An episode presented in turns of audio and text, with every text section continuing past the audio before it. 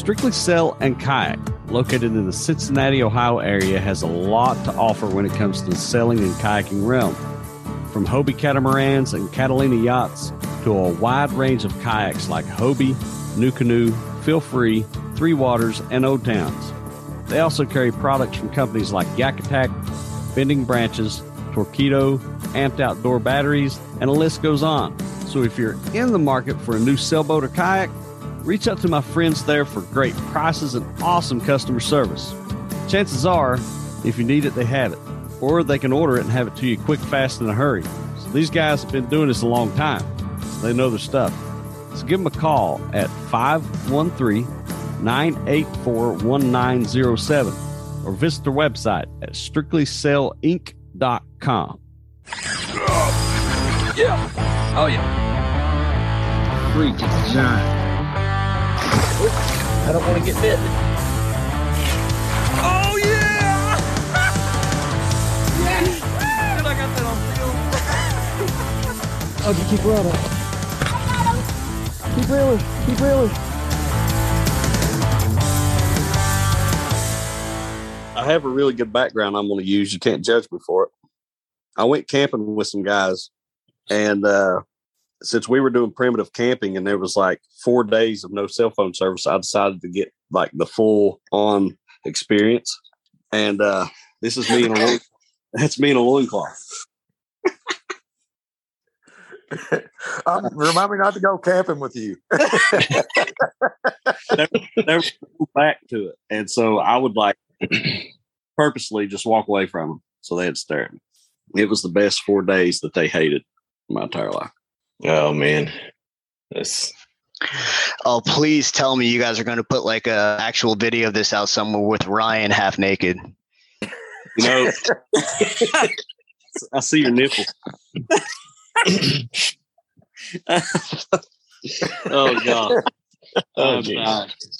oh, how y'all doing? How y'all doing? Pretty good. I played around and did absolutely nothing all day, really. Nice. Uh, it's good to finally have you on the podcast, Ryan. Uh, Ryan Bortz. That's how you pronounce it, right? Yes, sir. Okay.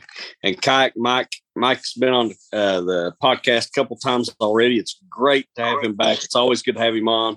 Dude, I always, I always get a lot of good feedback, even from our BKA guys that are interested in catfishing or just want to get into it. And it's uh, as I said before, it's it's always good to see that side of you know, as we've talked before, Mike. You know, bass fishing is probably the most popular fishing there is, and For sure. you know, musky fishing, cat fishing, you know, even crappie fishing kind of gets put on a back burner uh, more so than than bass. But man, it's great to see how kayak fishing's evolved. We've talked about this before, and uh, people are musky fishing out of kayaks, cat fishing out of kayaks, and it's just a great topic we're going to talk about tonight. I won't dive into it yet, but because we got a lot to talk about, I want to talk about the trail. But we're going to be talking about some winter kayak catfishing tactics uh, for those of you who want to tackle catfishing in the winter. But yeah, so Wade, you haven't met kayak, uh, kayak Mike or Ryan Bortz, have you? That is correct. I have not. I've uh, I've listened to the episodes where my kayak Mike's on, but I've uh, never had the pleasure of meeting these guys. Well, you're in the presence of absolute greatness. And evidently a liar, too. Well, yeah. One- One of us were great this past year. The other one just handed him all the money. Oh well, yeah, I heard uh, Ryan kicked tail this year. You won three, three was it three trails, Ryan? Uh, yes, I did the uh, Ohio Trail, which was an in-person tournament series that Mike put together. I won the uh, we call it the regional. It's kind of a small group of guys that it's actually the group of guys that started what Mike has took off with now. Um, it started out, you know, when COVID hit, we were having our tournaments on Taylorsville Lake here, and COVID hit, so that we put them all to being online because they wouldn't let you have tournaments in person anymore. Yeah, So that's around the same time, if I'm not bad wrong, that Mike actually came in to fishing with us, and he he started doing it on the uh, Tourney X app, and then it moved up to a national trail, and then it's uh, Ohio, Indiana, and Kentucky in that the regional we call it, and then uh, I actually won the the Cat King National Series this year, which was in the end it was boat, bank, and kayak versus each other. Nice, nice. Wow. Mike, uh, although I guess it's kind of hard to follow that. I mean, you're obviously not as good as Ryan is, but Not this year. Now, the year before that, I was his daddy. This this past year, I won. I won one event. I won Hoover, and I think that was it. So, like to just to recap, so we did a, an Ohio kayak catfishing trail last year, kind of like a test run for the national one we're doing this year. Okay. Um, Hoover, I won, and then you the did me at Hoover. yeah, I got you at Hoover, and then Scioto River. Um, neither of us fished it, so I couldn't tell you who. Actually, I could tell you. I could just click on it right now. I'm looking right at it. So Aaron Grubb won that one. Shout out to Aaron Grubb. He was, um, I think he won the point race for the Scioto River, and then Corey Grubb was the Scioto River Cat King this year. Give out some more props in the scene. Okay, I gotta- Sandusky. I got to ask real quick. So, since neither one of you fished it, uh, who do y'all think won that one between you two? me, oh, Oh, me that for would have sure. Me. Yeah. No chance. No chance. that's that's so the Scioto River is essentially a slightly bigger Little Miami. Um, I I would have been the favorite. All right, let me put it this way: I would have been the betting favorite for sure, just because that's what I like. That's my territory. Now, you know, fishing any given Sunday, anyone can win in a fishing tournament because, like Ryan's a good, he's a good angler too. But I mean, it's what I do. Now, if we were just going to a random big like Hoover, I'll be honest, I would have gave him the betting favorite at Hoover, even though I won that one because it was a Dragon Lake, and that's what Ryan, you know, owned for the first couple years of hidden fishing. Nice. Yeah, Well, I'm, I'm I specialize in dragging, which uh, I guess if you know you you you there's some type of structure where you're going to find fish, and and you use a dragging weight and a float to keep your bait up off the bottom a little bit. That's my specialty. That's I kind of started honing that last year, and it it just took off for me. I, I'll it, that's that's what I tell everybody. Always drag. That's that's my motto. If you can drag, drag. Okay. Hey, uh, give me two seconds here. Wade said he was having some. uh It's back now. It but it froze up on me there for a little bit. So but yeah. So, uh, so uh, carry on there, kayak Mike. I know you wanted to hit on some of the other events you had there. The, there were a couple more. So Sandusky, he takes third, I take fourth. Uh, there's a theme here in, in a second. Cowan Lake, he takes first, I take second. Uh, oh, by the way, in the first one, Hoover, I took first, he took second. And then, No, Grand Hoover, Lake I Saint- third. oh, you were third? Yeah, Mark Did Mark- beat me at Hoover. Also, remember, I only caught one fish. Oh, yeah, yeah. yeah. So he was third. And but then Grand Lake St. fish. Yeah. And then Grand Lake St. Mary's, he was first, I was second. And then the Ohio River one, I was at a bachelor party and he won that one. So, Uh, so, see, uh, excuses. yeah. Yeah. I Yeah, was gonna yeah. I, I was gonna fish that one. I was in Louisville for the bachelor party. He was gonna come up from his house to pick me up to go fish it at what dam was Greenup Dam? I went to Greenup. Yeah, it was like three and a half hours away. Yeah. And the night before I was just like, dude, it's a bachelor party. It's like 5 p.m. It's bachelor party. So let, I'm not fishing this one tomorrow. I'm sorry. I was like, Which I go. called a week ahead of time, by the way. he said he still came home smelling like fish.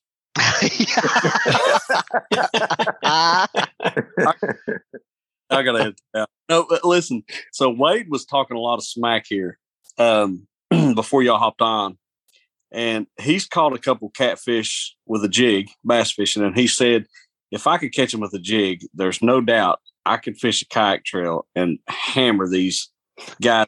Think there's something special. Wade, you want to elaborate on that, man?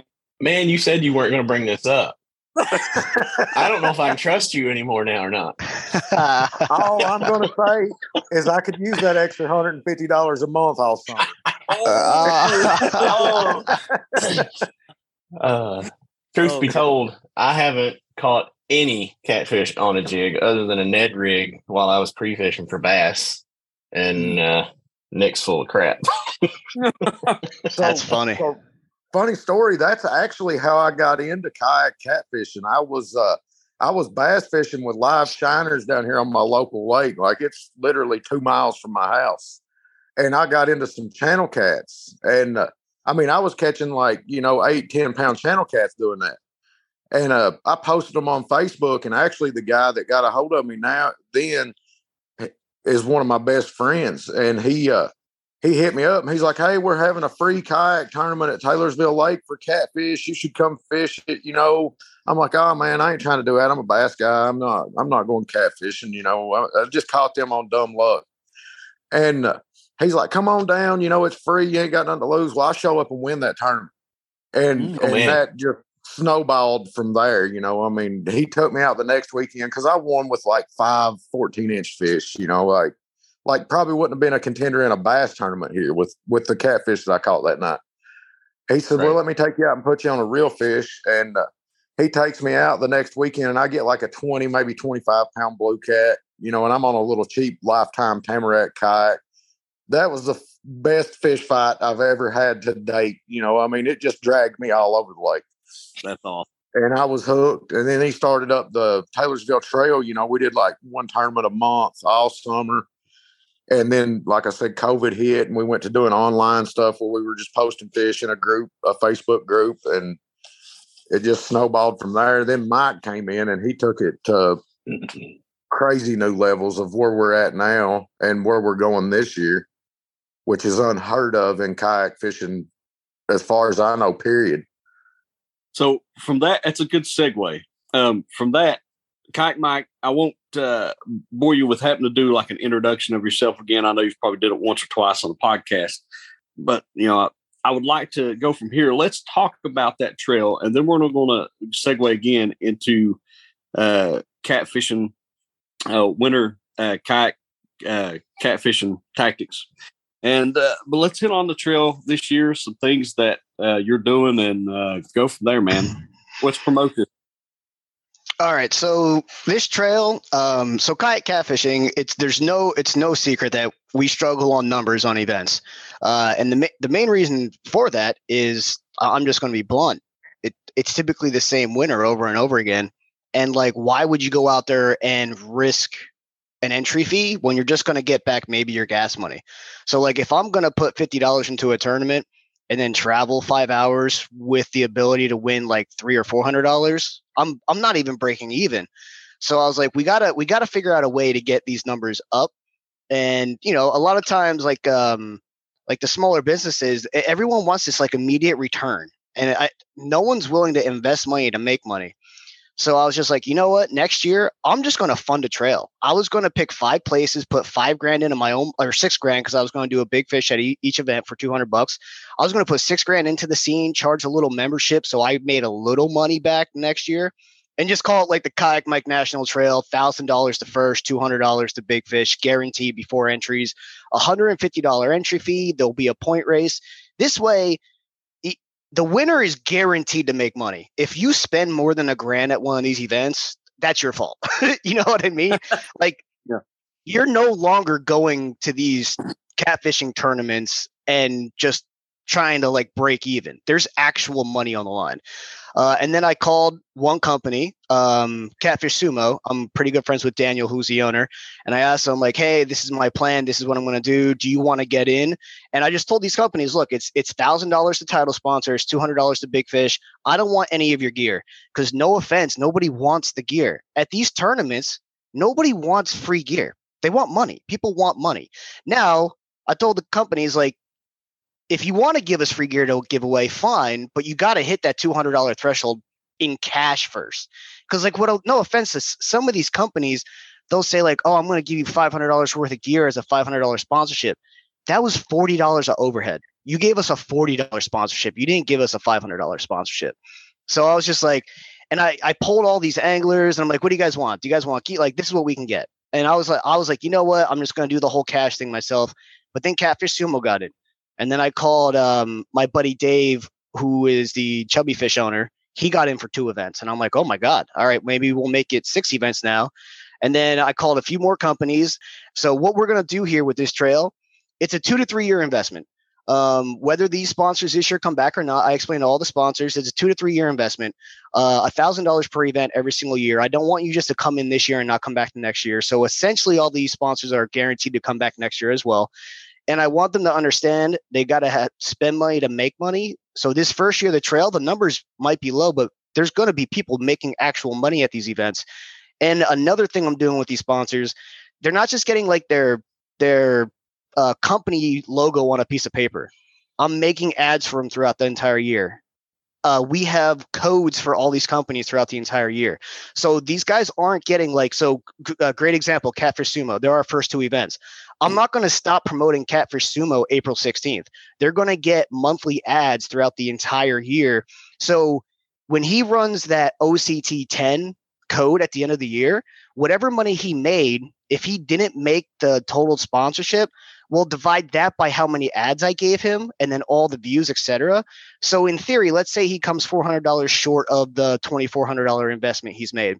We'll take $400 divided by the 70 ads I'm going to give him. Well, that's what he just paid per ad. And that's how I'm explaining it to these companies. I'm like, this is like as far as pennies against advertising, you're going to be making it's a really good investment to jump on board our trail and sponsor our events uh, going forward because it's not just like I cannot tell you how many tournaments we go to and like there's all these quote unquote sponsors, but it the the host didn't do anything to promote them except for put them on a little piece of paper. So what yeah. we're we're gonna we're gonna do that completely different. And like Chubby Fish Dave, I'm working four of his shows. Um, Knot Marine, they sell Jackson kayaks. Um, do I'm working CatCon uh, for Knot Marine and Chubby Fish down at uh, CatCon. You'll more than likely see me in the Strictly Sail booth on this upcoming Sunday, I believe, like a week from today. I'm pretty sure I'm in their booth on Sunday for a very good majority of time. I'm also like exchanging services. so it's like, hey, you know, Chubby Fish example, he put in for two events. He he did his investment, but he's also getting manual labor. Ryan's working, I'm working, my buddy's Mark working. So like your investment isn't just a, a, a name on a piece of paper and a little like flyer at a tournament. It's right. we're it's a t- it's a team. Like if you invest in this trail, like we are now on a team. It's not it's business, but it's more of a family. In my it feels more like a family working as a team to build, as opposed to just like you know shaking hands and kissing babies. Yeah, I like that. It's not uh, it's not just all the advertising that Mike does through the through the group uh, YouTube channel and the group Facebook page. Us anglers that all do YouTube and TikTok and Reels and and all that stuff. You know, we're talking about the tournament, we're going to say we're down here at the Catfish Sumo tournament. You know, on Nickajack Lake, or you know, thanks to Catfish Sumo for sponsoring this tournament or whatever. Especially if I win, you know, I'm going to throw that name out there. You know, I mean, yeah. not if, but when. Oh, oh, and real quick, real quick, I am not fishing my trail next year. Um, that was one of the worries about the sponsors. Uh, it doesn't matter how honest you are as a host.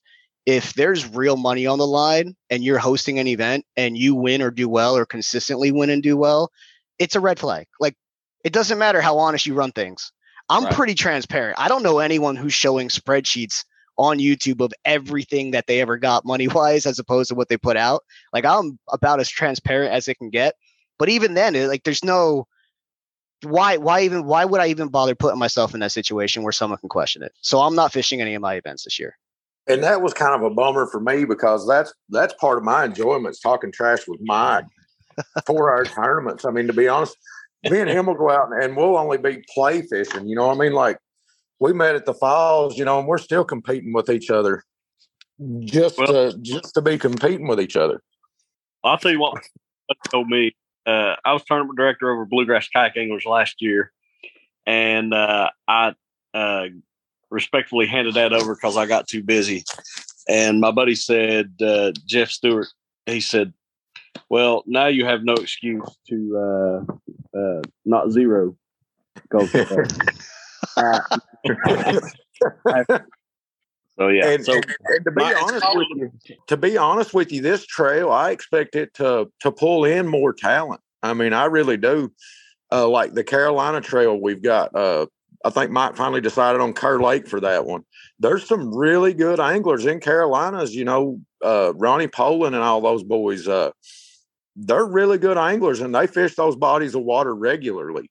So it's That- not going to be just one guy show up and and take money every single event. Like I mean, I know going into this, I'm not going to win every single tournament.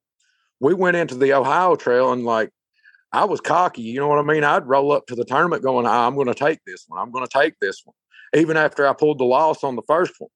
I, is that uh, Carolina Trail? Is that one? Is it Jesse O'Neill? Is he over that one? Uh, he yes. runs yeah he runs a, a local trail amongst just the carolina lakes and then we're coming in august 13th and we're hitting kerr lake on august 13th we just the the lake is decided for sure. The boat launch hasn't been 100% confirmed yet. Uh, Okay. i got in touch with north carolina. They don't require permits or anything. Um, but everyone i've talked to who fishes kerr they all say the best ramps are in virginia and virginia hasn't gotten back to me yet. So it's going to be there guaranteed. It's just a matter of, you know, are we going to launch out of North Carolina or launch out of Virginia? And that event, I'm going to I'm going to plug that event really quick. That event actually has $3400 guaranteed right now. Nice.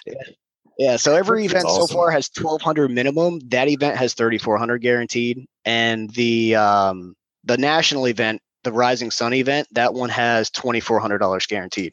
Before the point race, point race will get paid out paid out there in quotations um as well. So, how can people? Um, I don't even know if we if we hit on the name of the trail. If you want to Oh, do yeah. that, talk about how people can join, uh, real quick too, before we forget. So, online catfishing tournaments is the name of the club on Fishing Chaos. If you go on Fishing Chaos, you join the club. The very first trail in the upper left, it'll be the Knot Marine National Kayak Catfishing Trail. Knot Marine is the title sponsor for the point race uh, for the whole entire series. Um, you go in And that- there. That's where you, K N? O T. K N O T. yeah, K N O T. and um, yeah, yeah, like yeah, like a fishing knot.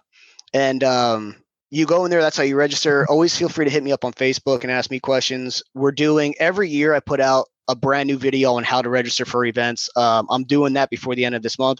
Our se- our seasons and series don't start till March, so I like to in the beginning of the new year put out all the freshest stuff.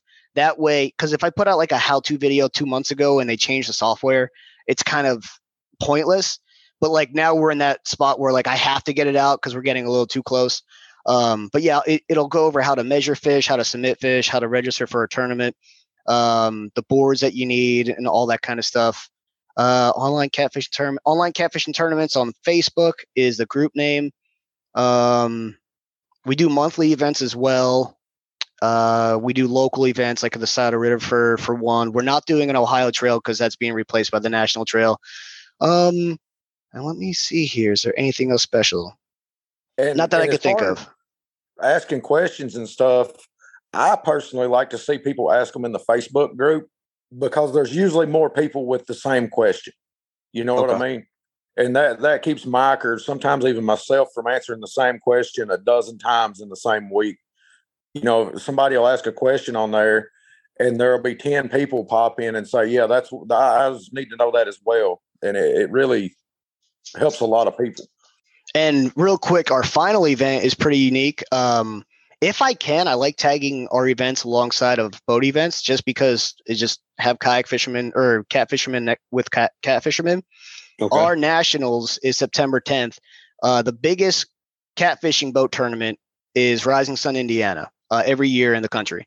Um, September 10th, we are having our kayak our kayak nationals alongside that event. Same exact time, same exact day. We're going to use their stage. We'll have hundreds of people in the crowd watching us when we do our awards and all that kind of stuff. And Ryan was a really good sport with this idea. Um, that event is double the points, double the money. So normally it's a really simple point system. First place 100 points, second place 99 points, so on and so forth. Two points for biggest fish. Really simple. Uh, but since Ryan, like seriously, Ryan killed everyone last year, and it wasn't even close going down to the last two weeks. He didn't even have to really fish the last two weeks. Uh, but if you're within 200 points, you have a legitimate shot at winning the point race because Ryan and I, we're already committed to fishing the boat tournament. We won't be fishing the kayak tournament. So there's a very, very legitimate shot at if you're within 200 points of whoever's in first, if they don't fish that final event. Now, I'm not assuming Ryan's going to be in first, but like he's the favorite right now. Come on, he killed everybody last year.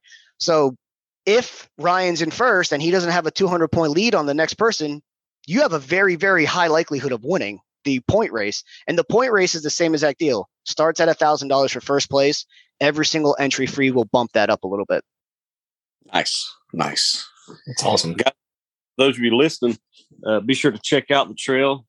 Follow them on Facebook, and uh, any questions, post it on Facebook there, and uh, go fish an awesome trail. Got two guys here that are outstanding guys. Uh, I've talked to before. I know I met you, Ryan, at a at a fishing show, and um, you know it's just it's great to see trails like this happening. Like I said, you know, catfishing out of kayaks. Is something you didn't see ten years ago, and uh, this thing taking off, and the, the legitimacy of of of the trails just continuing to get better. Uh, Mike, appreciate you for that, man, and and all you're doing for uh, the sport of kayak catfishing. And Thank if, you. If anybody wants to come to these tournaments and stuff, I usually go early. Like like some of these tournaments, I'm going down for an entire week, but I'm usually there early. Mike's usually there early. We will share bait if we have it, right down to just barely enough to get me through the tournament. You know what I mean? I'll I'll share fishing tips. You can fish right beside me most of the time. You know, I mean, a, a lot of places I go, most people won't put a kayak, especially with the Tennessee events. But but I mean, I I welcome that. You know, I've I've never been to a tournament where I didn't help the next guy all I could, whether it means him beating me or not. I will help anybody all I can. Mike will help anybody all he can, and uh, he's actually going to do some YouTube podcast stuff. Me and him is, I guess, to to put out our fishing techniques for which tournament and how we're going to do it. Where, um, I don't. I think you want to do the first one Thursday, don't you, Mike? First one's going to be this Thursday, and that's actually a great point. Uh, one of the concerns some of the anglers have who don't really travel the country to fish is I don't necessarily want to drive five hours to just figure something out. Um, so we're doing, I'm calling them study sessions. At least a month before every single event, Ryan and I are going to go on Navionics from start to finish on the boundaries of every single set of um, lakes that we're going to, or reservoirs or rivers we are going to do an in-depth breakdown of the navionics the structure all the boat launches because you're allowed to trailer in our events. So like you show up you check in you're allowed to go trailer. And we're going to do like um, we're going to get all the addresses for all the boat launches alongside whatever body of water we're on. We're going to go navionics and we're going to go in depth we're going to talk about if the water's this temp if the water's this speed these are going to be the things that we're going to be trying to do and where. Um, the things that you would do as a an angler yourself but you know let's say you're really busy and you work 48 60 hours a week you know I, I get it. Some people are like oh just put the time sometimes it's really just not a reality. So at least like we're going to try and do like a really heavy in-depth study session of these bodies of waters for other people and we have fished every single one of these except for Kerr Lake. Kerr Lake's the only one we haven't fished but like i said that's ryan's bread and butter. Like it's dragging. Like that's ryan's bread and butter and we're going to try and have guests who have fished in a lot of these reservoirs on with us and the point isn't to give spots away. I don't want anyone thinking like we're going to give spots away. We're going to end up showing spots, obviously, because like Nickajack, for example, I'm going to show you the Navionics graph, and as we're going down, I'll be like, "There's a hundred foot hole there. Here's a hundred foot hole here. You know, you might want to hit this mud flat over here." So yes, we're going to go over specific spots, but I'm not to like say when I fished here two years ago, I sat right here. You know, and that's that's not what the point of this study session is. The point of this study session is, and it's also like to teach anglers how to go about tournaments. I cannot tell you how many times I've been at a tournament, someone just shows up and they just fish with no plan. Literally, they have no plan. They just show up and go fish. And I'm like, wait, what? What are you talking about? Like, you don't know what the water temps are. You don't know what the current is. Like, you don't have a plan for every single situation. And like, no, I, I just kind of just show up with um, boat gear and go fishing. And I'm like, ah, well, I'm just gonna be honest. Basswood, it doesn't matter. That's why you see some guys consistently in the top. That's why you see, actually, no, that's why you just see some guys consistently at the top. Because here's the thing, you can also come in dead last and do a million hours of homework. like just because, yeah, yeah, That's like know? me. yeah, yeah, yeah. You could do everything right and still get skunked. Like uh, Ryan and I, when we fished the falls the other day, I missed about 25, 30 fish. Did you? Ryan, Ryan oh, Wow. caught about Ryan caught about 25 fish. Yeah, Oh. and I actually caught that last fish was one that Mike had missed like seven times.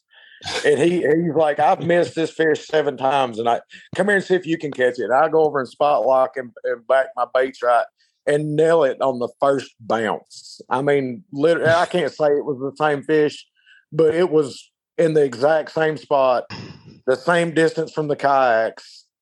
I mean, it, it was timed out perfect. It, it it was that fish was either the same one or it was laying right next to it.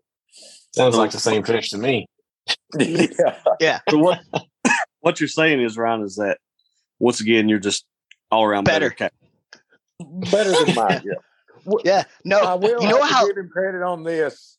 That was one of my areas. Like I, I heavily, heavily fished that area this summer, so I knew, I knew a lot about that area. I actually broke my PB uh, blue cat and my PB flathead just upriver from where we were this summer. What what was that? What's your what's your PB on both?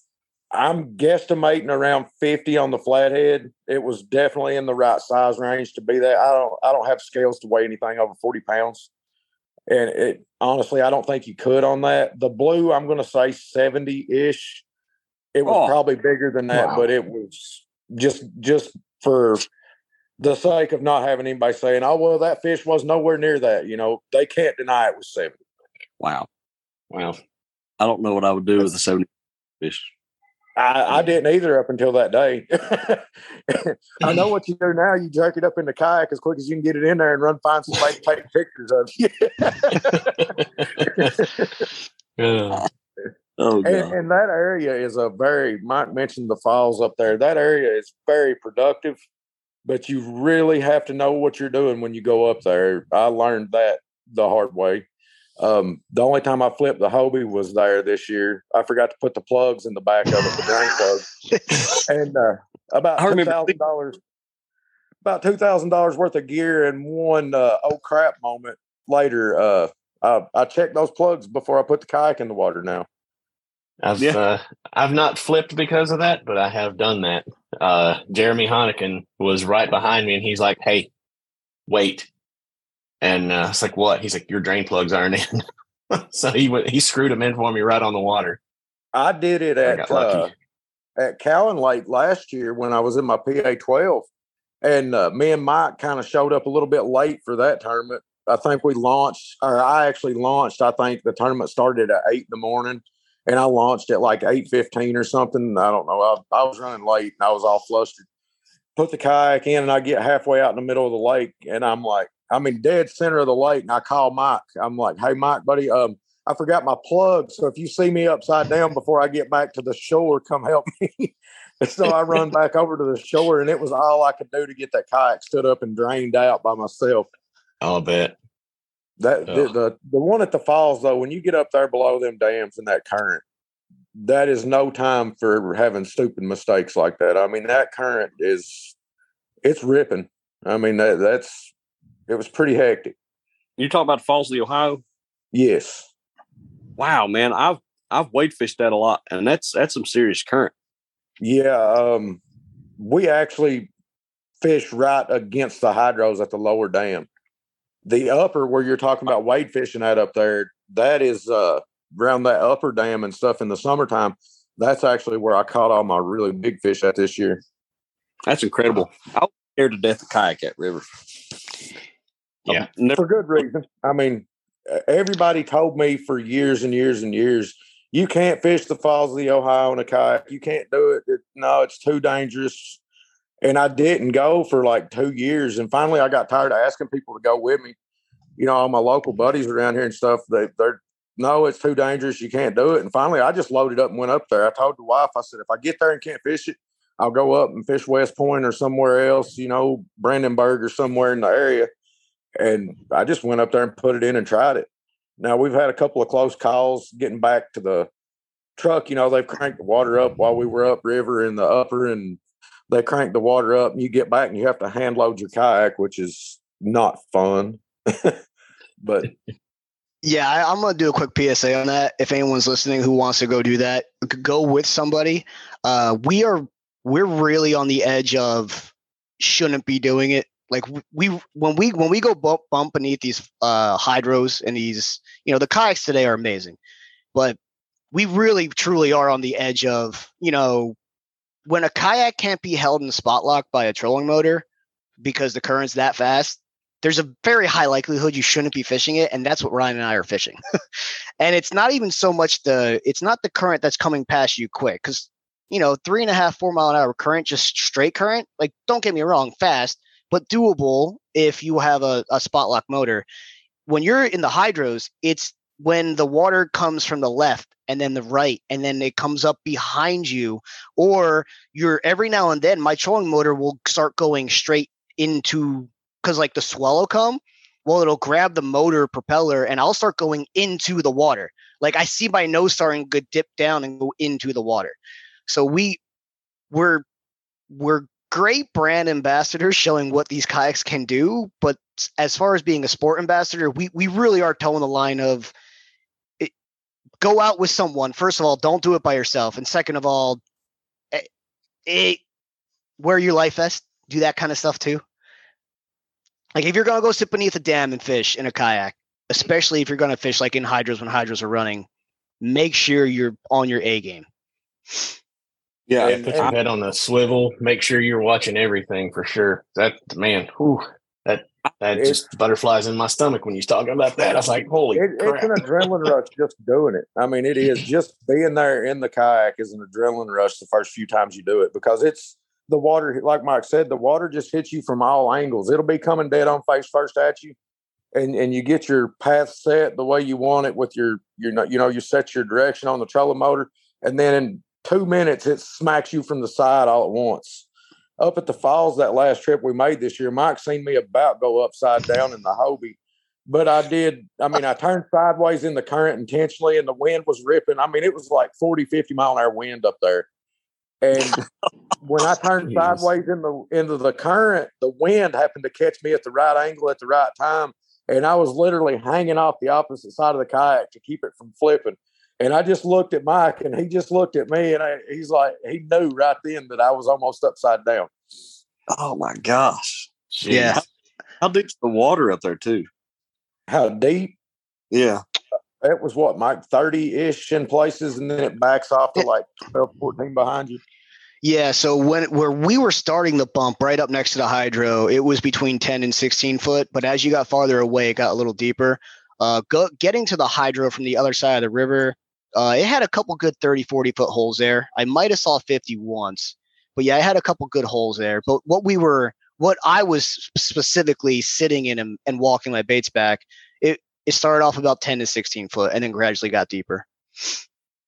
But yeah, there it's all like you could never suspend drift that because it goes 10 foot, 16 foot, 8 foot, 20 foot, 15 foot, 30 foot. Like you would never be able to, yeah, and, and you constantly yeah. adjusting your line length. You never get to do yeah. anything else. Yeah. Also, if you got hung in a kayak, oh, I'm sorry. Go ahead, Ryan. It's a, it's a very different place to fish. I mean, it is. It's uh, nowhere I've ever fished has ever ever been anything to compare to how that fish is up there. Now the same same technique, you know, below what have we bumped now? Four dams. I've bumped four or five dams now. Check the same technique works at all the dams but you just have to be more on your toes there because the bottom is up and down and you really have to pay attention to the feel of that bait. Man. Also, you you could flip your kayak simply by getting snagged if you're not paying attention. So like our our gear is so strong, we're using anywhere between 60 and 100 pound test. So if you're snagged and you come up on your snag too quickly and your rod tip goes straight down into the water and your kayak's coming two and a half miles an hour and now it hits your rod, that line's not going to snap before your kayak tips over. It's it's just imagine hitting uh what what are those brush piles called when you're like going down a river and you hit a brush pile, but your kayak gets sucked underneath. What? Yeah. Oh, what, yeah, yeah, yeah. That's what happens, but with your rod. I had to dump a rod down in Tennessee because I got hung and I was being stubborn and I was trying to break it, trying to break it. And then next thing I know, I was flipping. I just dropped the rod. I'm like, well, I don't have this rod and reel no more. And that that dam at Chickamauga is another one that's a whole nother beast of its own because there's a, a railroad bridge something like 100, 150 yards below the dam. and that water comes out of the dam and it just piles up against those pylons. So it's going between those pylons twice as fast as it is anywhere else. And and that's actually my gauge. If I can get up there and get through between those pylons at that bridge, I'm good to fish that upper part. It, because if it's going in too fast to fish up there, you can't get through with a MotorGuide motor between the pylons. It's going faster than the motor will take you. I actually Yeah. made a video this year of me trying to get through between the pylons, and it was just like I was spot locked. I mean, I was going literally nowhere between those bridge pylons. And then I got to reading the gauge later on in the day, and they had it at 40,000 CFS. And I told Mike, I was like, all right, we know if we come here, we cannot go at 40 CFS or more or 40,000. You learn to yeah learn to read your gauges that's huge um because 40,000 cfs there isn't the same as 40,000 cfs somewhere else Right. a lot, a lot of people just hear that number and they're like oh that's a lot of water but if it's a bigger dam that doesn't mean any and vice versa Yeah. And and the Falls of the Ohio, that dam doesn't give you a CFS reading. It gives you how many feet of dam they have opened up. So so normally when you get online or you you call the dam number, it says, you know, we're running 25,000 CFS and so many thousand units at the hydro. Well, when you call the Falls of the Ohio, they don't say that. They say we're running 25,000 CFS from the hydros and we're running nine feet of dam on the lower and five feet on the upper. So you have to learn the differences in each dam you're going to. It's like Mike was talking about doing your homework. So I told him the other day, he put that tournament thing out, and I said, Our series started just now. And he said, Well, what do you mean? I said, My homework started as soon as you put that list out. You know, I was I was texting Mike the other night at 10 or 11 o'clock. I'm like, Hey, what was the boundaries on this again? I'm I'm sitting there going over Navionics then, you know, knowing even though I have a plan of what I'm going to do and I know basically where I'm going to go, I need those backup areas. You know, I need that if if the water's going too fast for me to fish here the way I want to fish, I need a backup spot. speaking of areas to fish segue to winter catfishing am i muted No. I thought you were going to say something. oh no no no no So I, I'm, was just like I, I was Speaking I was that. tee, I was teeing it up for you. What pound thrust trolling motors are you all using? uh, 55. 55. I'm, I'm a little different. Mike uses the 36 inch motor, and I run the uh, the 54 inch shaft on mine because I take I use the quick release bracket and pull mine off and use it on my boat as well. So I run the the longer shaft, just like what what you order for a boat, and swap them back and forth. Does that affect you in shallower water at all? No, I just raise the uh, raise the motor up and use the little clamp lock thing, and Okay. I've so it, it does hinder me, but only when I'm like skipjack fishing or when I'm doing some crappie fishing or bass fishing or something to where I don't have it all the way down. It's Yeah. a hindrance for sidearm casting. Yeah, I guarantee that. So, um, I recently made a purchase last year, and some people called me crazy.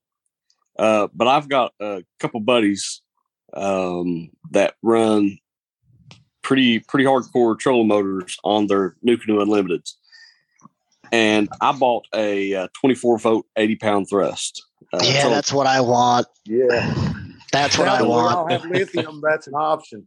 See, So- when we built ours, lithium was not that big of a thing yet.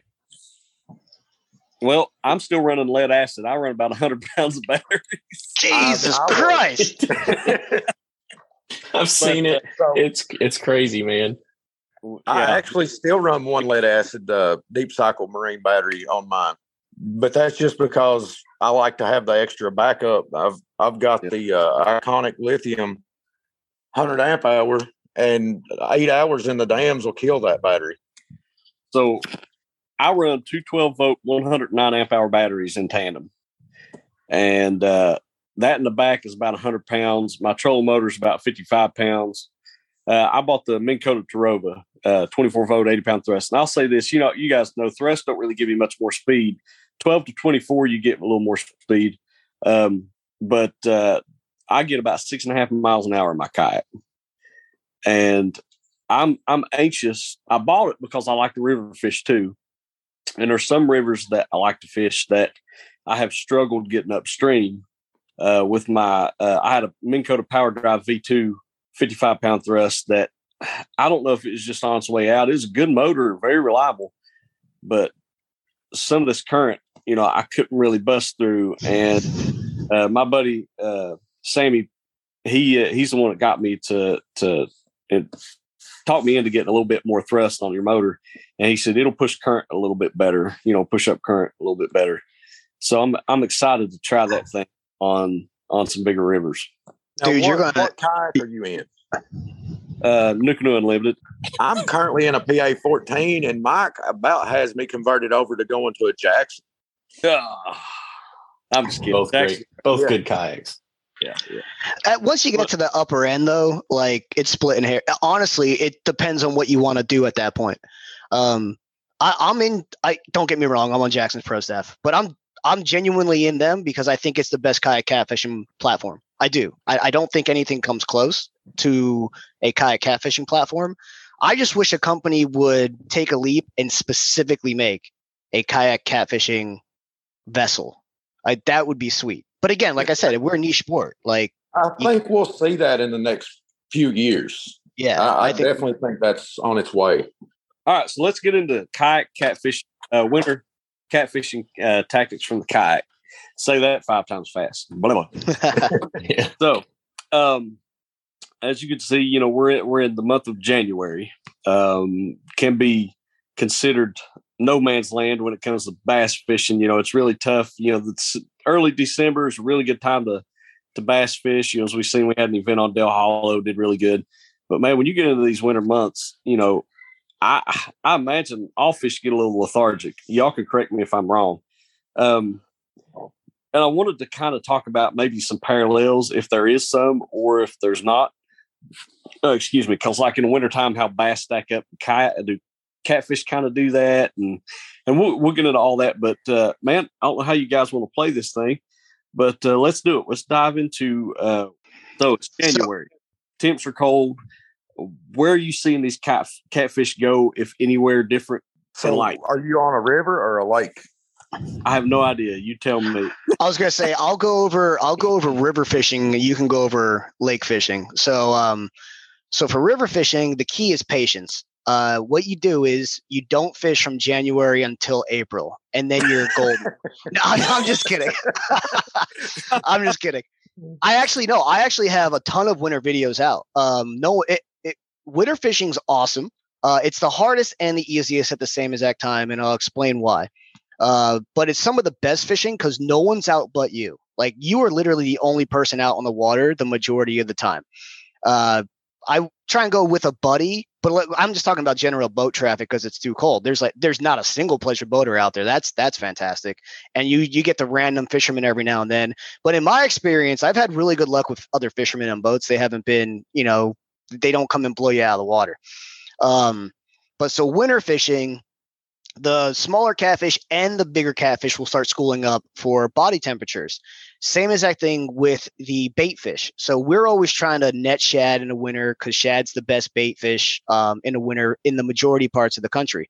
You can still use your skipjack, you can still use your bluegill and stuff, but a shad is a much easier prey than all those other game fish species for a catfish.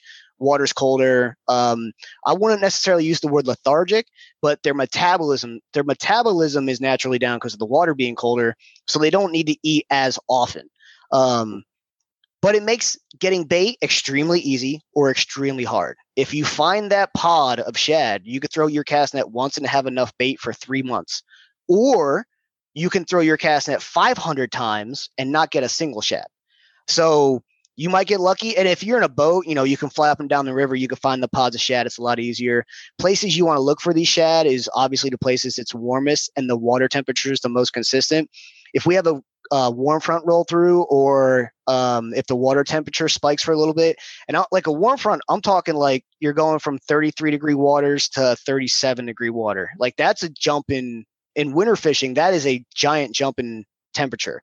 They're going to be a lot more active at 37 than 33. Same thing, 37 to like 41. Um, and the lower you go, the less that has to jump for it to change. And the water is the most consistent at the bottom of the river. Your top, the top of the water is going to change much more drastically than the bottom. So a lot of times you can't even get to the shad because they might all be holding at 30 foot on the Ohio River. You're not going to be able to get your cast net down that deep without it closing up, even if you're using one of those tape cast nets. Uh, so you really want to target your bait, you know, on good occasions and always have frozen bait backed up. I like to go in a marina. There's when we flood out, there's this local marina. You can literally launch from the parking lot and you can fish in the marina.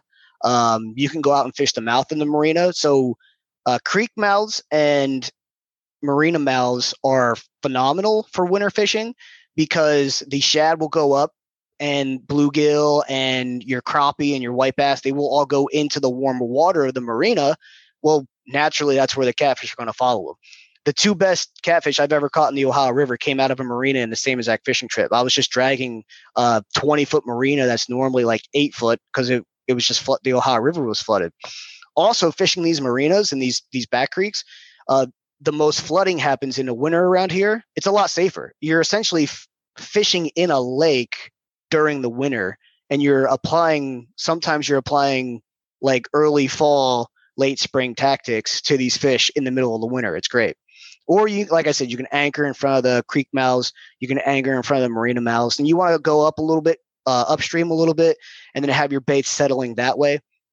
We don't do a lot of movement fishing when it's really cold, and if you do do movement fishing, you're do, usually doing it at a much slower rate. I'm talking like 0.1 miles an hour, 0.2 miles an hour.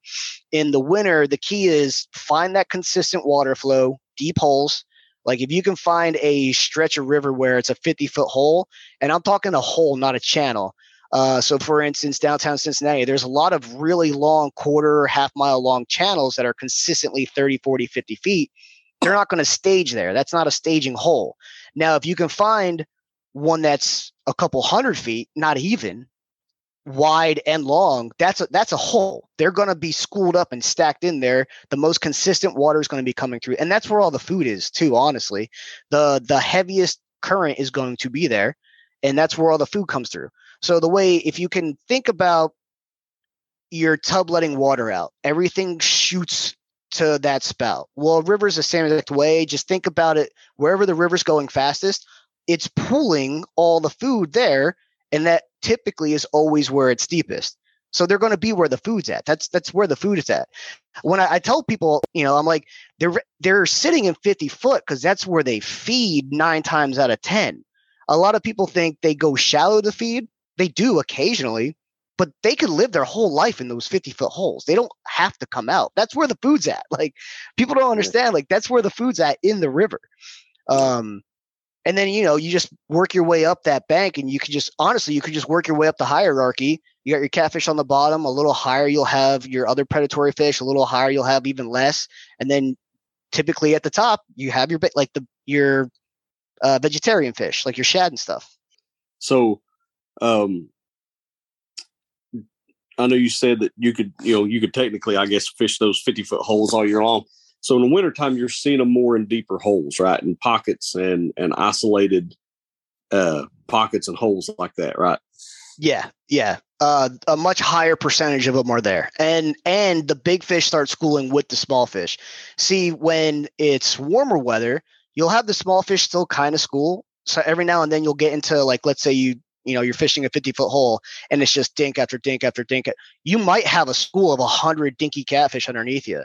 But in the summertime, those big fish, they're loners. They they no longer rely on the other fish because what happens in those schools, like a feeding frenzy, will happen.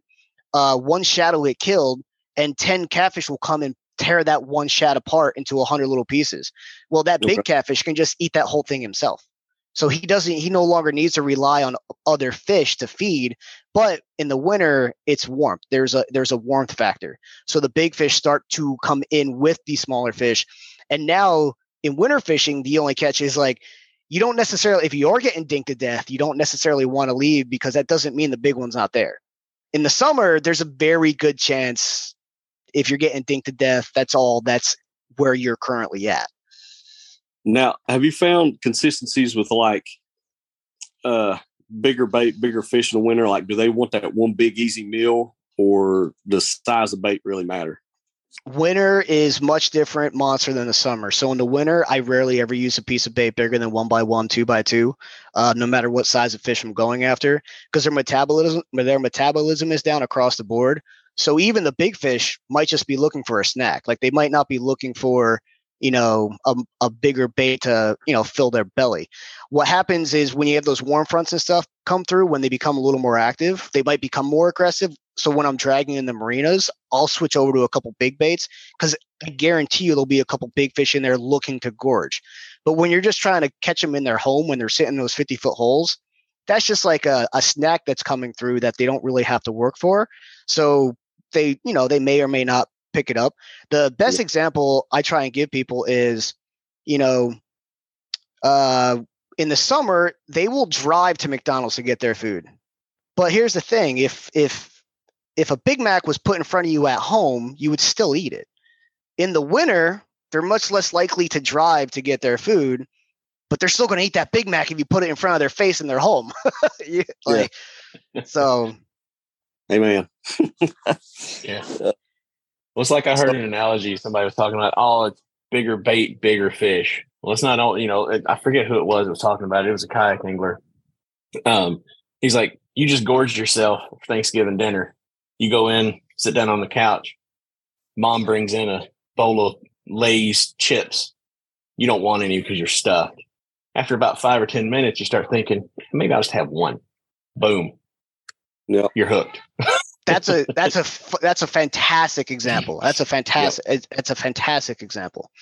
Uh, so the the main reason a lot a main reason a lot of tournament guys too will to go to big baits. Normally, you want to fill your limit. Um, so you use normal or small baits to fill your limit, and then when you go to big baits, you rarely go to big baits because you want big fish with an appetite. It's to eliminate the small fish getting hooked up that's normally why you actually go to big baits. Like most tournament guys, they're not going to go to big baits. Well, they shouldn't go to big baits right off the rip unless it's like a one fish win all. But most tournament guys, they're going to do, you know, your little normal size baits until they limit, and then they'll start increasing their bait size as their live well gets bigger. Cool.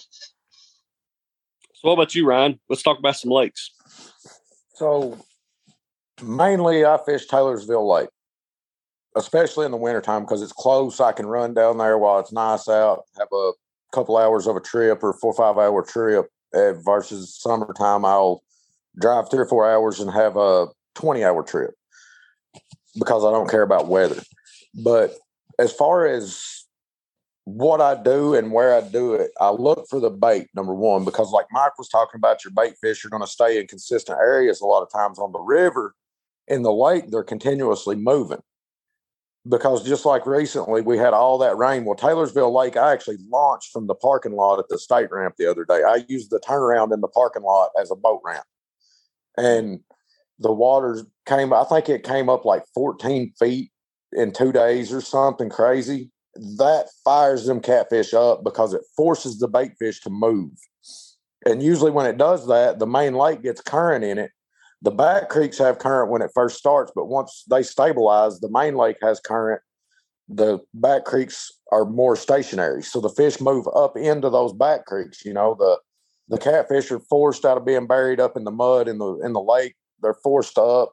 The bait fish are forced up in there. The water's usually warmer in there. That's where I'm going. Now, like this weekend, the bait fish were so scattered out that uh, it took three hours to get bait because they were just scattered everywhere. They weren't grouped up in one school. You, you'll you'll mark them two or three here and two or three over there, and you'll throw your cast net and you'll get one. You'll move and throw your cast net and you'll get one. The fish are usually hanging back in a little bit shallower water in that same creek. That's normally what I do. Dragging is my technique then, but where in the summertime as I'm going 0.5, 0.6, sometimes even up to 0.75, you know, depending on what the fish want. You just have to try different things and figure out what they want. As far as speed, you know, you I was talking about your your leader line length on your on your bait. You got to float between your sinker and your hook. I adjust that back and forth to shorten it up and get it down closer to the bottom because those fish are still hugging down tight. Okay. You know, that mud is pretty consistent in temperature. That's why they bury up in it in the wintertime a lot. I slow down to about 0.2, 0.25. Some like this weekend, I got them at 0.3. I'll go as fast as possible and still catch fish because you want to cover all that water. You know, you want to cover that water as quick and efficient as possible. But you also got to slow it down enough to where they will eat it as it goes by them instead of just, oh, there went a nice meal. You know, like he was talking about driving to McDonald's. They're not going to put forth an effort to catch that bait. So I usually will start out somewhere around the 40 foot range and work my way up into the shallows. Okay. Versus in the summertime, I'm probably going to start in the shallows. And I'm probably in the summertime, which we have a thermocline in Taylorsville, which means there's no oxygen below that thermocline level. I'll start out in 10 foot of water and I have actually caught fish and seen them come up behind me and hit the bait. I mean, literally, their backs are sticking out of the water when they hit my baits but wow. they're super active when they're like that. And you get, I mean, that shallow water bite, it's just not all the fish are in there, but there is actively feeding fish in there. And and when they're on there and when they're in there like that, they are active and aggressive. They will hit a rod and just slam it down.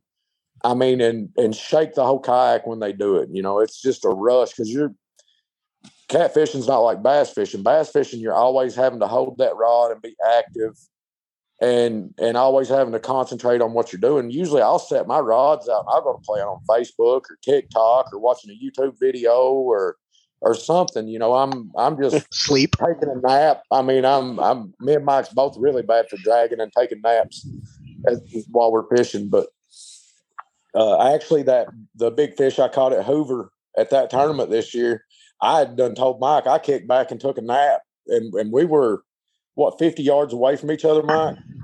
Something, so I mean, we were we were talking back and forth to each other. We were that close. I was like, forget it. I'm skunked. It's lunchtime. I'm going to set my course heading and lock it in, and I'm taking a nap. I locked that course heading in, laid my head back, and about the time I closed my eyes, the whole kayak spun around. And and that was wintertime fishing. I mean, what was we? I think right around 40 degree water up there. Uh, so we were uh, I, I'm, I muted myself. Yeah. So we were, it was lower 40s, but it was, so there's a big difference between water coming up and water going down as well. So when the water's coming up, the fish are becoming more active, whereas when the water's going down, they're, they're starting to shut down. Yeah. So it was in the low 40s, but it was on its way up from the high 30s. So we, we were actually on an active fishing bite. So it was, you were still able to, still able to drag. And I want to say that was April of last year. Yeah. And a, a lot of people get hung up on months the fish does not care what day of the year it is. Like the fish is not like it's April 15th. Now I got to start eating. Like you got to you got to read the water. Like the, the, water temp is for in my opinion river fishing, water temp is the mo- the most important thing. And what happened within the last 2 weeks because 60 degree water temp today is not the same 60 degree water temp last year this same day. What happened the two previous weeks will determine the pattern of that fish. Something I did not highlight the style of fishing you're doing in the winter in the river is you're you're mainly anchor fishing. There's there's little to no suspend drifting, dragging in in the river. Like you're anchor fishing, you're you're trying to find the fish and fishing the hole. Uh, this is one of the few times of the year where if I don't see fish on the graph, I'll move. Whereas like in the summer and stuff, the fish are so active. Even if you don't, sometimes I'll go an entire eight hour trip and not see a single fish on the graph and catch 30 catfish. And then, but in the winter, I'm not going to sit on a hole where I see no activity. And you have to learn how to like tell, okay, is that a fish in the mud or is that a rock? Because like they they bur- they literally burrow into the mud to stay warm. And and that's another thing. Like Mike relies on his electronics a lot more than I do, mainly because he's got better electronics than I do. I rely more on that gut feeling. I mean, I, I call it fishing off of instinct. When I when I show up, I, I do the same thing. I've read the water. I'm reading the current speed, looking at my past water levels for the last week. You know, is, is it on the rise? Is it dropping? Is it about to crest? Especially in the river, lakes. That same thing applies. You know, that water coming up that moves those fish up into them back creeks more. And when it's going down, they'll be out in the middle of the lake. I call it no man's land because I mean I've had a hundred people ask me, "What are you doing out there?" You know, you're out in the middle of the no man's land. There's there's nothing out there. Well, that's where I'm fishing today. and, and the, usually the same people ask me why I'm out there and, and kind of give me crap for being out there are the same ones going, Hey, where'd you catch them fish at today? You know, because you'll make that post and you'll get, you know, I made a Facebook post today and I think I got seven different people messaging me right after that going, Hey, where'd you get them fish? Where'd you catch them on? You know, was you anchoring? Because that's the general consensus in the catfish world. When that water temp drops below 50 degrees, the general consensus, everybody says, Oh, you got to quit, quit fishing and moving. I, I call it motion fishing you got to anchor up. You got to anchor up on them and give them time to find that bait and and give them time to eat it. That's that's not me. I'm I'm way too active of a person to to just sit there and wait on them fish. And it may not be the best thing to do, but it's just who I am and what my gut tells me to do. And and I tell everybody fishing is 80% mental, 10% luck and 10% skill. I mean, once you once you start figuring it out, you know what you've got to do. But if it ain't working in in the first five minutes, you know, everybody wants to, well, I'm doing something different. This didn't work. This didn't work. Well, you didn't give it time. You know, you've got to give it time to get that bait in front of that active fish. And that's where the mental part comes in. You know, you'll be doing the right thing and you'll quit because you don't you just start doubting yourself. Yeah. And and a lot of people I, have seen it, Mike's seen it. You show up to a tournament, you've got people beat before you ever launched the kayaks. I mean, you can read them and tell, you know, they're in their head, oh man, well, Ryan's got this or Mike's got this, you know. And and you can sit back. Me and Mike both called the Sandusky tournament. You know, John Ratliff ran away with that up there on us this year. And we both called it. You know, he's from the area. He's a really good angler. He fishes that area quite often. He knows what he's doing there, you know. And and I told Mike, I was like, I'm picking me to win it, but um, he's probably going to be there. You know, he's going to be in the top four or five. Yeah. And it hurt me so much to come behind Ryan in that event. that event, though, I got you in the last like 10 minutes. He stayed in front of me. Oh. Hey. Oh. tournament and seven hours and 49 minutes he was in front of me. And the last 10 minutes, we decided to make a move and go across to a different area you know, and it was like we had an hour left in the tournament. We decided to pull up from where we had been fishing and go to a different area. We get halfway there, my battery dies, and I have to switch out. I was still running two lead acids. So when I switched out, they got over there and got set up and was already dragging and coming back toward me. So I just set up and start dragging that way. And and like 10 minutes to go, I posted three fish that were my three biggest fish of the day and and past Mike. And I mean, I heard him. I heard him check the score like at times up. I heard him check the score. You mother blah blah blah. And I was like, yep, I, check the score, didn't you? there wasn't enough like there uh I stood up ye- yelling at him, like genuinely mad because the funniest part about that when we made that move, I just put three bigger fish on the board. So in my brain, I just pulled even farther because like I figured I'm like, all right, I would I, I, would have to replace all five fish with like five monsters to win it, or even cash at this point. Um, because of the 13 anglers, we probably caught 500 fish that day, give or take. Because I was in the 50 to 70 range. Like I stopped counting after about 30. Uh, and that's catfish. That's not even include the drum. So it's insane fishing in Sandusky. And like I'm thinking at that point, I'm like, I just need to kick this hillbilly's butt. And I, you know, we're dragging up. I'm starting to catch bigger fish. I'm getting more excited. I look down at that scoreboard and I stand up, you mother! I was so, so mad. So mad. and it was dumb well, luck that I even that I even found the spot that I did because on Navionics it showed it being almost perfectly flat across through there. And then Navionics isn't good for up there now. And and dropping off into the channel where Mike was. So my battery died, so I'm having to disconnect my entire trolling motor and, and, move the battery and all that stuff. While I'm doing that, my graph is hooked up to a separate battery. So I've, I've glanced over and I see my graph and I just see this huge ledge, like it was a, a 15 foot drop. And I'm like, okay, then. So when I got the battery connected back, I just put my lines out. I was like, I'm working this ledge and I'll work it as far over toward Mike as it'll go. And the first pass up through there, like a hundred yard mm-hmm. stretch of water, and I caught two really nice fish. And I'm just like, all right, I haven't had a bite in about 15 minutes. So I turn around and drag back through it again. And coming back through it again, I nailed my biggest fish of the trip and and put me up in front of Mike. And I'm like, oh, I got him now. And then I look down and I'm submitting those fish. And I had like one minute left when I submitted that last fish. Nice. That's It- But it was just dumb luck that I even found that because if I if my battery hadn't died, I would have just went straight over the way Mike and them did. But the wind caught me and blew me sideways and blew me right across that. And I mean, it was it was just dumb luck that I found it. Yeah. Man, that's awesome though.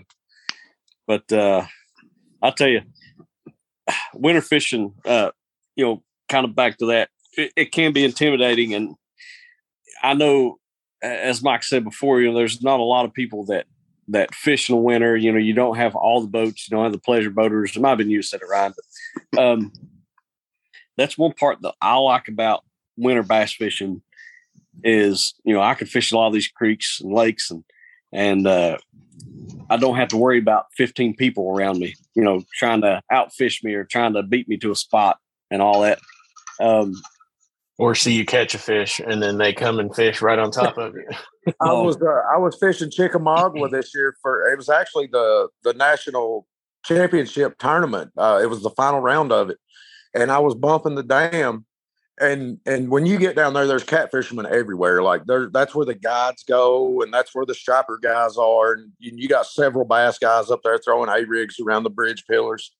Well, there was like four or five catfish boats up in there, and I I didn't want those guys to see me catch anything because I didn't want them to see where I'd bumped that fish up at. And uh, I caught the biggest fish of the day for myself there. And I look up and there's three catfish boats right around me. And I mean, I'm on uh, a Hobie's not a small kayak, and you know, you got some deep sides there on it. But I'm trying to pull that fish up into the kayak, and I don't want these other boats to see it. And and I roll the fish up in there and look over. And once I get it rolled up in my lap, then I look around to see if anybody's noticed that I'd caught that fish or not. And I look up and uh, Trophy Seeker Outdoors from YouTube, they were right beside me and they had the camera on me. they were live on YouTube and had the camera right on me. And I was like, oh man. And luckily, luckily none of those those other boats. The big thing to do down there for uh, catfish, they like to free drift baits. And and you see guys doing it. And I think Justin did a video where him and uh, Joe With Chat from Cats. Cat did it. And I mean, they catch like a hundred eater sized catfish doing that, but it's rare that you see them catch a nice fish doing that. And and what we do is bumping or back bouncing, which my bass fishing background pulled me in too hard. Mm-hmm. I mean, I was it's just like bass fishing, except for you're doing it in reverse. Instead of reeling your bait in, you're letting your bait out, you know, and you're filling that bottom and working that bait down the bottom as you're going. And and when you get a bite, it's the same as bass fishing. You'll feel the fish suck the bait in, and you know you wait on him to come tight, and then you rear back and set the hook if you want to, or like I'm I use J hooks, so usually by the time I feel the pressure of the fish, the hook's already set itself anyway. So He meant to say circle. yeah, circle hook. Now I've I've been wanting to try bumping with J hooks. I just never have. Just so I can just so I can get that hook set, you know, that that wild bass fishing hook set. Mike got Yeah. to witness me do that up at uh, Cowan in a bass tournament we fished together this year, and uh, that was a pretty cool day. I caught big fish at the bass tournament up there, and then won the catfish tournament with big fish up there the same day. was that was strictly back. or uh, Cincinnati? Ca- Uh, is, yeah, Cincinnati. Kayak Fish. Yeah, yep. Nice. My only advice, if no, if everyone, if someone made it this far, is don't fish back to back fishing tournaments the day after you get a vasectomy. The day before that Friday night, 2 p.m., I had uh, I had that surgery done. The next morning, bass fishing tournament. An hour after bass fishing tournament, I scheduled our catfishing tournament, and yeah, 16 hours on a kayak fishing. Uh, it was miserable. It That's was. nut- I quit. Yeah, I quit the bass tournament. Not even 20 minutes in. Yeah, I, think I you watched might- him reeling that big fish, and I was just like, I'm done. I can't do this. and and it I wasn't it, even Nick. the it wasn't even the pain that got him that day though. He, he's just like, all right, I'm done. I'm not casting this lure anymore. Yeah, I'm really bad. So, but there's like two different fishermen. There's some people who like sitting and waiting, and there's some people who really enjoy casting. I I can see the love of both. I can totally see the love of both. I just so happen to be on the side who doesn't like to cast. You know what Yeah. I mean? I can see how both are just as much fun to. Pe- Yeah. I, I think it's just however your brain works. Yeah. Yeah. I tried to crack a joke there. I didn't know if y'all heard me, but I said that's nuts. ah. Yep. But uh but no, listen, guys, I appreciate y'all. I don't want to hang, keep y'all on here too long, but it's it's definitely an honor to have both of you guys on here. I feel like I say that every time, but it is like I enjoy talk fishing with with you know different people and having different subjects on the podcast. Wade and I have had conversations about you know what me and him and Jeremy about you know what we're trying to do this year and and I, I want to get back. I felt like I kind of got away from the just the multiple topic stuff. You know, being a tournament director of bluegrass kayak anglers, I was kind of focused more on bass, a lot of bass stuff last year. But um, I'm bringing it back to, or we're bringing it back to uh, just a lot of different different subjects. You know, catfishing, musky fishing, bass, uh, all things fishing. You know, that what was originally planned. So um, but I, I truly enjoy the topic and truly enjoy having you guys on. Uh, it's something that not a lot of people do out of a kayak, which is you know catfishing, especially in the winter months. And I, I do want to encourage everybody if you do go out and you know try to get on catfish, especially in wintertime, be safe, wear your PFD, bring a change of clothes in your truck. Um, you know, have let somebody know where you're going. Take a buddy, like one of y'all said. You know, it's, it's always good to have a buddy with you uh, excuse me, but but be safe. You know, wear your PFD. Let somebody know where you're going. Bring change of clothes, a towel, because you never know when you got to take that drink, like uh, Ryan did with his kayak there. And Mhm. Mike did it too. Don't let him fool you. He did it. Uh, yeah, I flipped. I flipped in uh, 33 degree water in 36 degree weather. Ooh, Yeah, that yeah, that wasn't fun. That sucked. Uh, so Oh, my man. only advice there is always fish upstream of where you launch. Al- Always in the winter, I will not fish downstream. It's just not. I just won't do it. Even if it means I don't get to fish well that day, it's just not worth my life. Um, and never fight the current. If you flip, just swim sideways. Let the current do its thing. Swim sideways. Never, ever, ever try and swim against the current. You, you're going to burn 10x more energy trying to swim against the current. And last but not least, uh, neoprene waders will sink you as a myth. That is a myth. They actually they're annoyingly buoyant. Um, don't ask me how I know. I fell in the river with them on. Yeah. I've seen videos that that they will absolutely float. Like you, it's hard Yep. to sink. it. Yeah. Now the ones that are like a parachute, like that one, so those fill up with water, and it's not the weight that pulls you down; it's the current that pulls you down, and it becomes really that's what pulls you down. The neoprene waders, though, man, those when the root boots are rubber, they're so buoyant. It's so when I was swimming in that thirty degree water, I was going nowhere because they were so buoyant. I couldn't get them to stop coming up, and I couldn't paddle my feet. It was infuriating. it was infuriating. Yeah, that Nice. sounds like a hassle.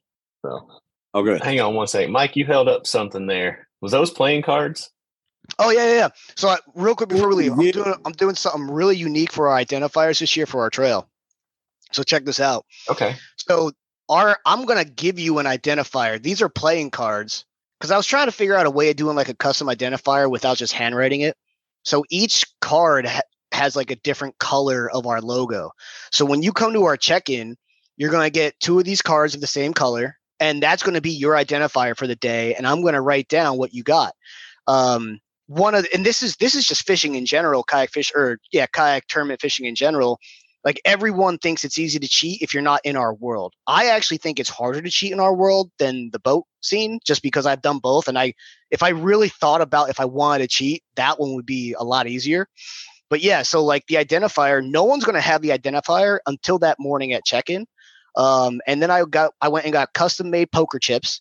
Uh, if you can see a theme here, that has the OCT uh, name and a sticker on it. So I'm going to give you an OCT poker chip in the morning. That's you have to drop that back off with me in a bucket uh, to to return. If your chip is in that bucket at the return time, you're disqualified. It's that simple. So we have a launch time and a re- you can trailer, but we have a launch and return time, and you have to drop your chip. And this is how all the big catfishing tournaments do it. You get a chip, you drop your chip back off. That way, the administrator doesn't have to manually check every single person in. And then he just goes through the chips, and whoever's there, they they qualified. And if your chip's not in that bucket by a certain time, you're just automatically disqualified. Um, that just that just ensures that everyone uses the same identifier. No one gets the identifier early. Like no, you can't write down the wrong letter. I can't tell you how many times people would write the wrong identifier down, and uh, it's that's one of those few black and white. You have the wrong identifier, dude. I I'm sorry. There's nothing I can do for you. But Yeah. in this case, I'm going to give you one of these and a backup one. So if you lose these, that's I, that's on you. Um, and at our check-in, I'm doing a board inspection where I'm doing a right angle on your board and I'm measuring it and I'm putting stickers on your board. And if that sticker is not visible in the picture along with the identifier, then you're officially disqualified because that sticker will tell me that was the board I inspected. Nice. That's how Muskies Inc. does it. We they give us a sticker uh, when we musky fish uh, that we had to put on our board. Yeah, yeah, that makes sense. Yeah, that's pretty slick. So, well, guys, I appreciate y'all. Glad to be here, bud. Yep. Uh, we'll Appreciate y'all being on. We'll have to do this again because, uh, Mike, I know I I promised to fish some of your events last year and I got lazy and didn't. I was actually super busy, but uh, I was going to say, I thought you were just busy. I didn't think you were lazy. Uh, extremely. But if, excuse me, Lord willing, uh, I will get up there and try to at least fish an event or something, or at least go out and watch you, uh, watch you and Ryan put on a clinic or something. But um, I'd like to to at least see uh, see you guys in action and uh, and all that. But really appreciate you guys coming on the podcast and uh, look forward to uh, maybe I mean maybe we work out something to have your winners on the uh, the podcast every event or something. Uh, whoever wins, maybe come on and talk about that and help promote the trail that way as well. That'd be cool. So I'll be seeing you a lot more then.